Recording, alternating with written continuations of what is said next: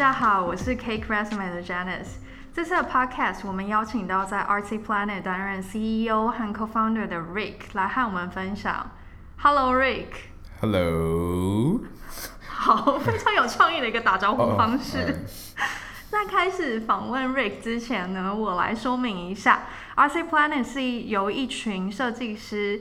呃，摄影师、音乐人一同建立了共创媒和社群平台。那像 Cake Resume 的科技职涯 Podcast logo 就是 Artsy Planet 平台上的设计师协助完成的。我本人是觉得很有未来感了，超美的。哦、oh,，Thank you。对，那因为我很喜欢，所以我给你就是开始之前给你一点时间置入介绍一下 Artsy Planet。哦，这么好。对。OK。呃，Hi，我是 Rick。嗯。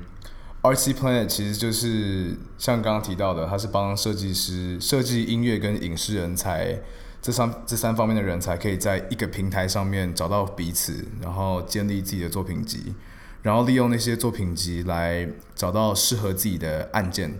那当然，案主跟企业可以在上面发征才或者是发案子给站上的人才。Yeah，大概就是这样了。Yeah，这是我大学的一个专题作业。我把它变成了一个一个真的产品。哎、欸，可是那因为你大学大学的专题作业，所以这是在 Berkeley 读书之前吗？这个是在这是 Berkeley 的，我在 Berkeley 的时候的的 project。我上一堂课在 Music Business 的课叫做 Entrepreneurship，那堂课就是教你怎么，其实它是教音乐人怎么创业，就是音乐人可以走什么样的方向来。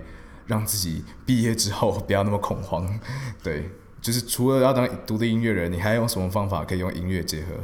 那那时候，呃，我们在学校里面发现蛮有趣的事情，就是有些人吉他弹得真的非常好，歌很会唱，但他如果没有人脉的话，他也在里面找不到可以帮他的人，所以很有有时候，比如说我们在学校里面就会问说，哎，你可以我。下礼拜我有个 project，你可以帮我弹吉他吗？干嘛的？但是有些人就是他吉他弹得很棒，他需要有人帮他写词，他找不到人可以帮他写，那就是人脉的是一个很大的问题。那我们就觉得，诶，是不是有一个管道可以让没有人脉的人也可以更有机会去 expose 他的技巧，然后来得到别人的帮助，或者是那个呀所以一开始是因为这样子才才做的。哦，OK。哎，但我有个问题是，嗯，因为感觉你在身份上有一个蛮大的转换，就我注意到你其实在呃读书的时候，其实自己也有一个算是个人品牌在运行，然后也是自己有做一些 节目。我知道你自己也其实也会作曲之类的。对，那就是你从一个自己本身是一个创意工作者，然后变成去发展这样的 platform，然后去服务所有的创意工作者。哇哦！就是这个身份上的转换，你就是从呃，应该二零一八年到目前为止，有什么样比较不同的 体会吗？为什么苦笑的感觉？这蛮有趣的，Yeah，嗯、um，应该说，我觉得很多在。艺术学校的学生，不管是我不要讲艺术学校好了，在相关科系、设计系或者是一定都会有过，就是自己想要在外面接案，然后或是有别人需要帮忙，然后你就跳出跳进去帮他做，就像你说 vocaling，你也会帮别人 do vocal 一样的意思。嗯，但如果我现在转变成就是案主的身份，就是有点像我案主也当过了，然后攻方也当过，虚方也当过，呃。那现在变成服务两端，呃，我我觉得最大的心境上的转变，可能就是说，我现在可以很体会 双方在讨论这些问题的时候会遇到的问题，呀。对，你刚刚问题比较偏向是问我的心境心境上转换吗？还是心境上转换，或者是说，嗯，就是在 run 这样子的一个平台，啊、你已经。可能你必须要考虑很多商业的东西，毕竟你现在是 running startup，、oh, 啊、然后你也确实有一些 partner 加入你嘛。是是是。然后那这样子的角色，跟你以前可能是，哎，只要自己很有一些有趣的想法，然后你把它变成一个实体出来，我相信这个过程很不一样。哦、oh，其实我发现，对，这我我那时候觉得最有趣的地方就是从创作者的本身，因为我我自己在大学的时候，我们身边很多人，我相信大家都有过，就是。创作者，我现在讲是所有的创作者，包括摄影、设计跟音乐，基本上刚开始碰这一块的时候，都很希望之后是可以活在自己的世界里面创作，就是不要管商业 case。然后最后面会发现的点就是说，一旦接触了商业这一块，案主跟企业想要发案的时候，就会有一种就是我的创意创意被限制的感觉。举例来说，比如说编曲的人，他编曲编曲完之后，然后要请呃要交给那个广告商，那广告商可能就觉得说，哎，你那个喇叭可不可以多一点？这 这完全是跟喇叭可以多一点，这是一个怎么样的 comment？就是他可能想要更嗨，跟那个哎要有 party 的感觉，对不对？你要再多点乐器加进去。你说我就已经我已经加了十个乐器，你还要我再加什么？Right？那这个是那个我之前在 Berkeley 一个。教广告编曲的教授跟我们分享的故事那这个情况下，很多情况这时候会有问题的点，就在于说那个发案的人跟设计创跟那个创作者中间会有一个小小的代沟，就是两边的想象不太一样。那这个时候就会有我刚刚说的说 A 做 B 这个情况，发案者觉得说，哎，我是要做甜甜，我是要做一个圆形的甜甜圈。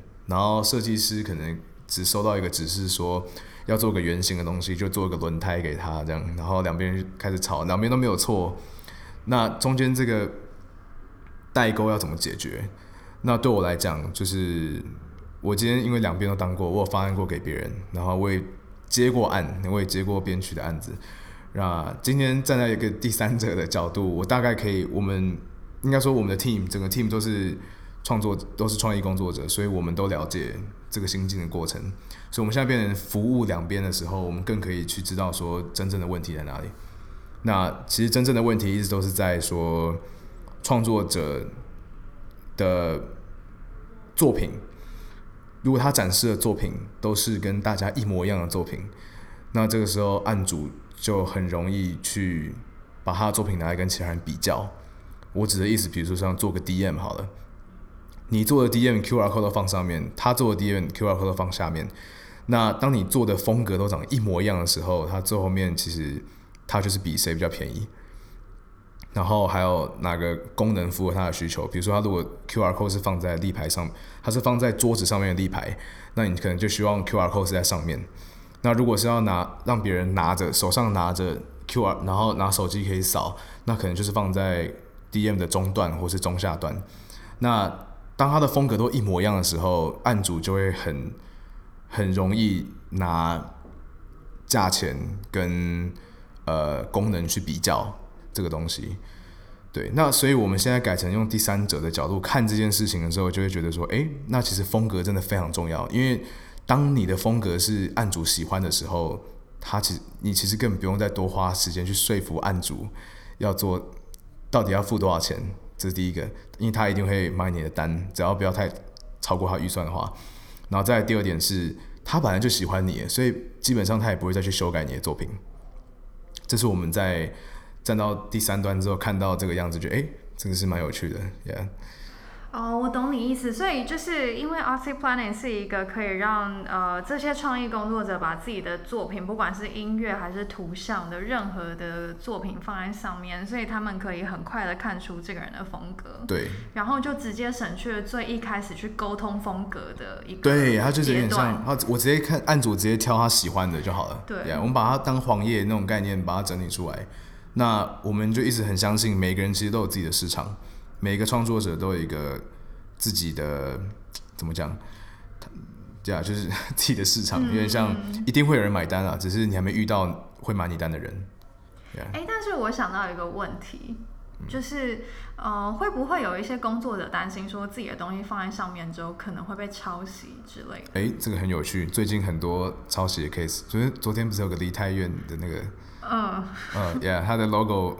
梨泰院的那个产那个什么那间餐饮集团的 logo 跟呃图设计的 logo 长一模一样，嗯，Yeah，嗯、um，我觉得这个是一个双面刃的问题，因为因为讲到就是说，你如果没有 expose 你自己的话，你没有把自己暴露在风险之中的话，你就很难得到相应的相对应的回报。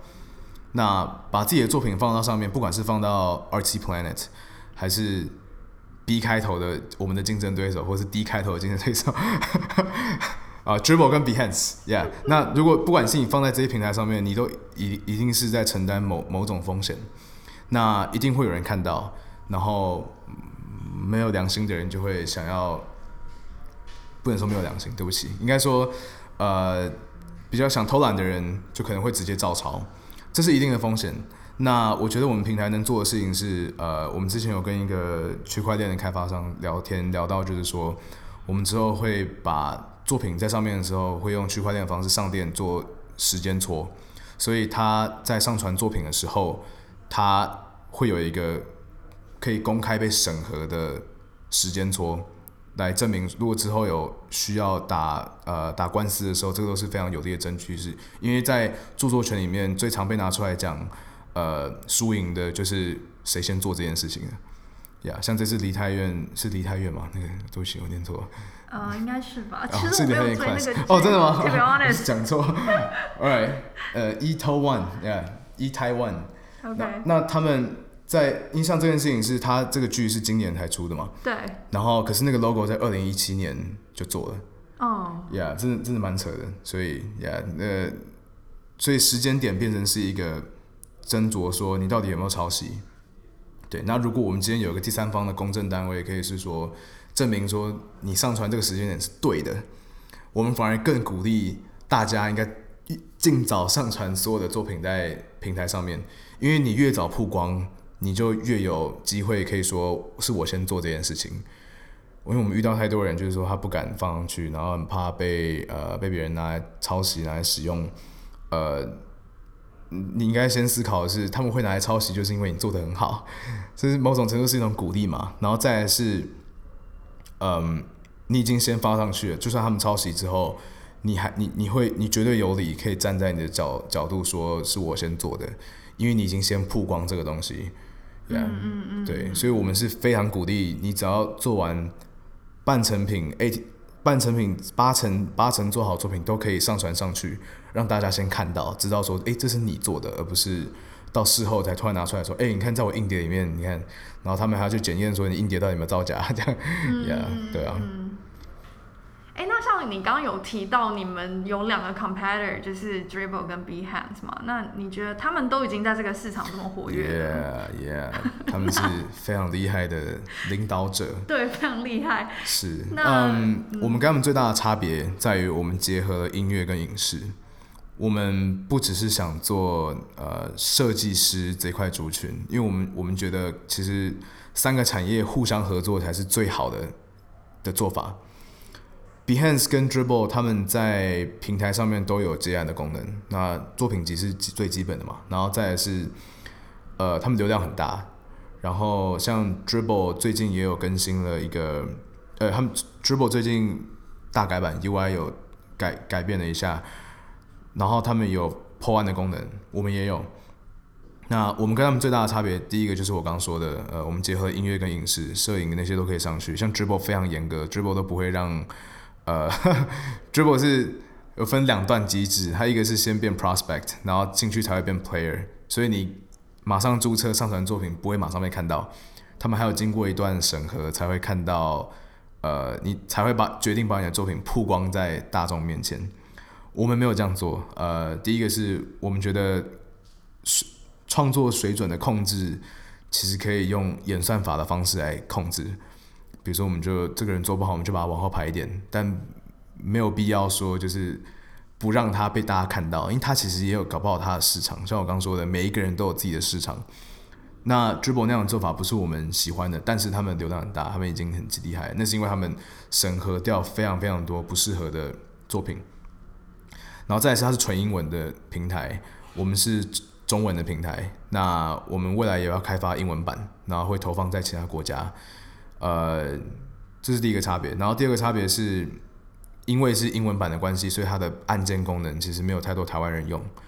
很多台湾的案主懂得案主懂得新创是上会上去找人，但不是用它的破案功能。那我们的破案功能是一个按键可以找两个人。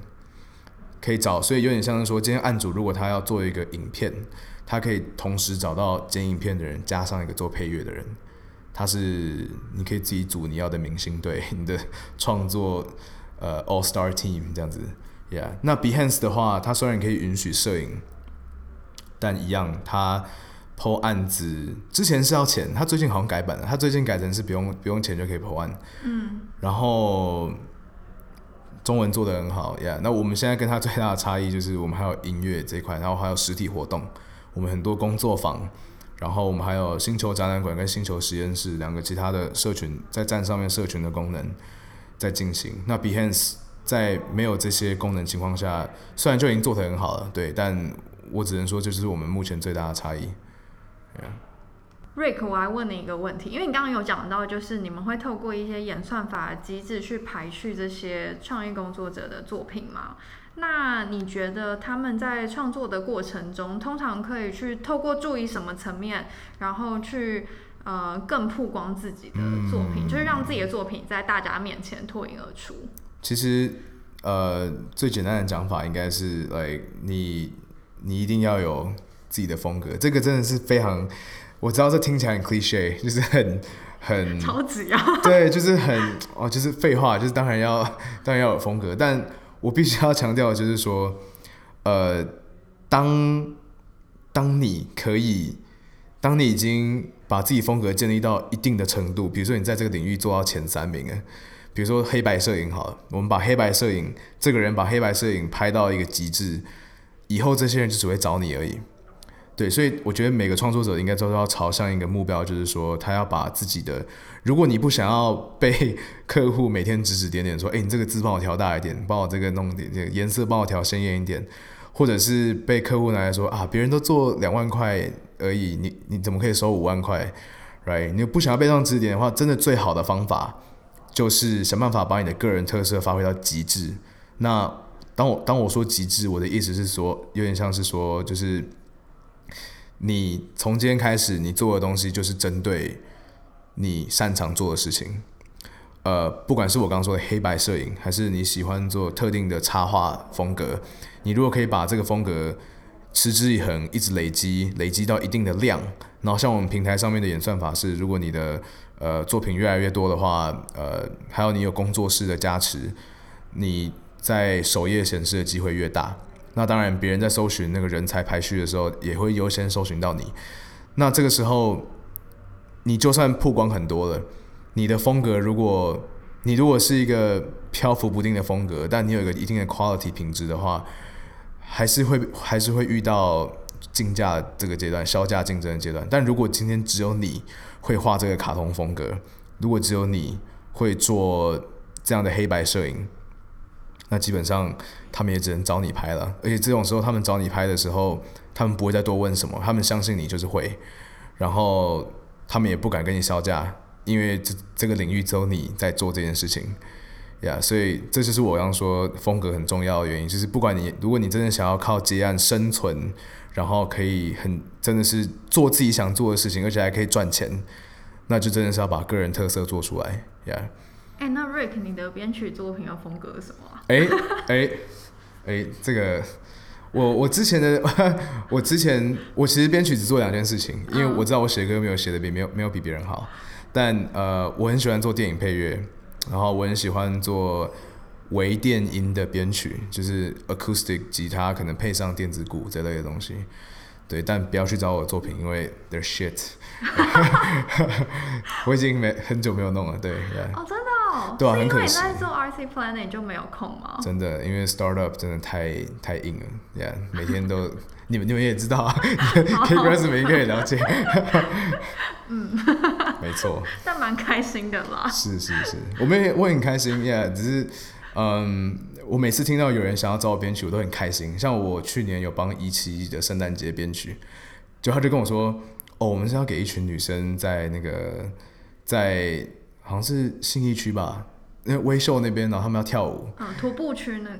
类似，对对对对对。嗯、然后他们有个圣诞节的那个活动，然后他们就呃，他们请了一位制作人，然后制作人找我编曲。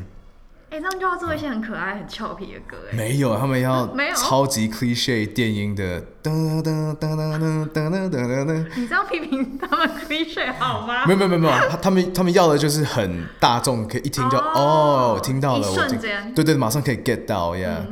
所以那时候我接到这个 case 的时候，我就哦，you know what，yeah，我可以做 cliche 的，我可以做很大众的东西，没有问题。嗯，但那时候做的就是那不是我擅长的，这第一点。然后。我还是把它做完了，我也领到钱了，只是做的过程可能就没有那么开心。虽然我有接到 case，他问你一个甜甜圈，给他一个轮胎，这样。对对对对对，哎、欸，没有没有，我照他要给，因为这个时候我很确定，就是这个纯粹是商业案，我没有要在这个里面 input 我自己的个人的东西这样。嗯嗯嗯嗯。但是我鼓励大家，嗯，就是如果你想要靠这一行真的长久的生存吃饭的话，然后不用担心。呃，是不是还要再做兼职或干嘛的话，真的是就把作品上传到 Artsy Planet 吧？可以，对，真的接这个吗？对你，你做，你好好做你自己，你好好把你的风格做出来，oh. 然后剩下交给 Artsy Planet，yeah，剩下就是交给呃，我们只帮你贴标签，然后让案主想找到你的标签就会找到你这样子，yeah，、oh, okay. 而且我们不公开竞价，这个是非常重要的，像一般主流的数字网。他们很多什么按键竞标那些东西，就是有点像，呃，他，呃，我现在我差点讲出那个其他新创的名字，就是那些接案网站，很多都是喜欢看两个人才放在一起，然后看谁价位高还低。嗯嗯嗯。我们不这样做，我们是要先看到作品之后，案主才可以去问你报价。嗯。而不是先看你价钱多少钱就把你筛选掉。哦，这样蛮重要的。这非常重要，这对我们来讲是。天天差地远的差别，yeah. 就是我觉得这件这个机制蛮好的，因为你帮两边都呃保留了一些空间，你确实还是开放他们，他还是可以问，对对对，你还是要问报价，对对，但确实还是先尊重他们的创作是是先看到你喜案主先看到他喜欢什么东西，因为你喜欢的再去问报价，总比他一开始就先说我预算只有三千块，我只想找三千块的人做会比较好。嗯、那我们吸引的案主很明显就不是那种呃。我有五百块，我是有谁可以帮我做 logo？这种概念，对，那我们就是想要剔除这样的人，而且在我们的这会偏少一堆人，在我们平台上面，案主刊登是要付费的，yeah. oh. 主流的刊登是不用，但是像数字的一些数字外包网要买点数的那种，然后因为案主是免费发案的关系，那我们身边很多人才都在那种数字外包网上传过他们的履历跟作品集，但最后就会遇到就是说。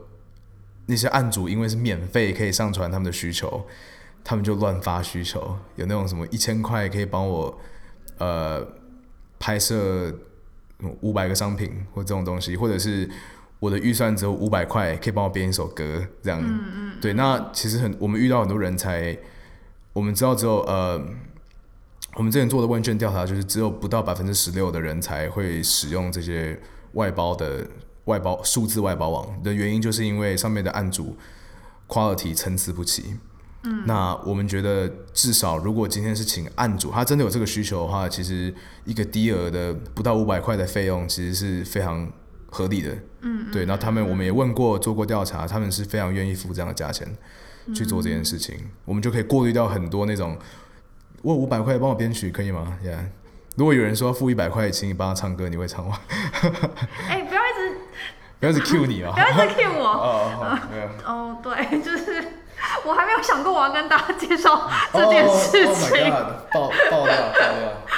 呃，对，就是呃，我我现在应该要跟观众 交代一下吗？呃，就是我我对 Janice 以前是唱歌的，嗯，可能有唱一些歌啦。是是是，YouTube 找到你的作品。啊，不要找，不要找，千万不要乱找。OK。好。没事，你唱完之后可以放到 Artsy Planet 上面。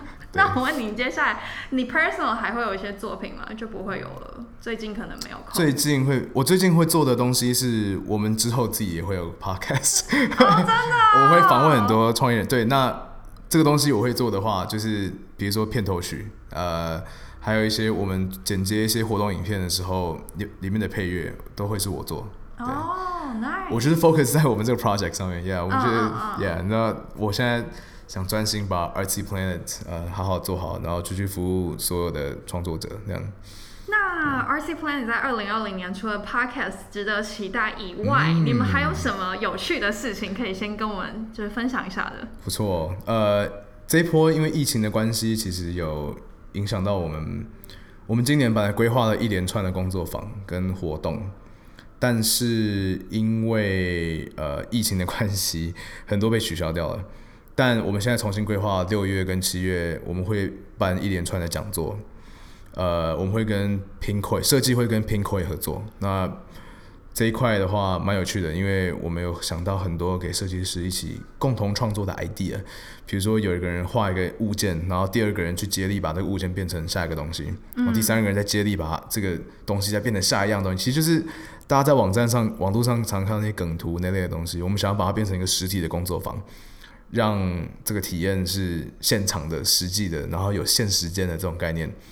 然后看看会蹦出什么有趣的东西。那六月有这样的活动，然后呃，还有我们做的 podcast，yeah，哦，所以很酷哎，酷哦，酷哦，真的，好哦。那谢谢大家今天的收听，接下来 Kate Crescent 会为大家带来更多有趣的内容。如果你喜欢我们的 podcast，欢迎订阅、追踪和分享。我是 Janice，大家下次见，拜拜，拜拜。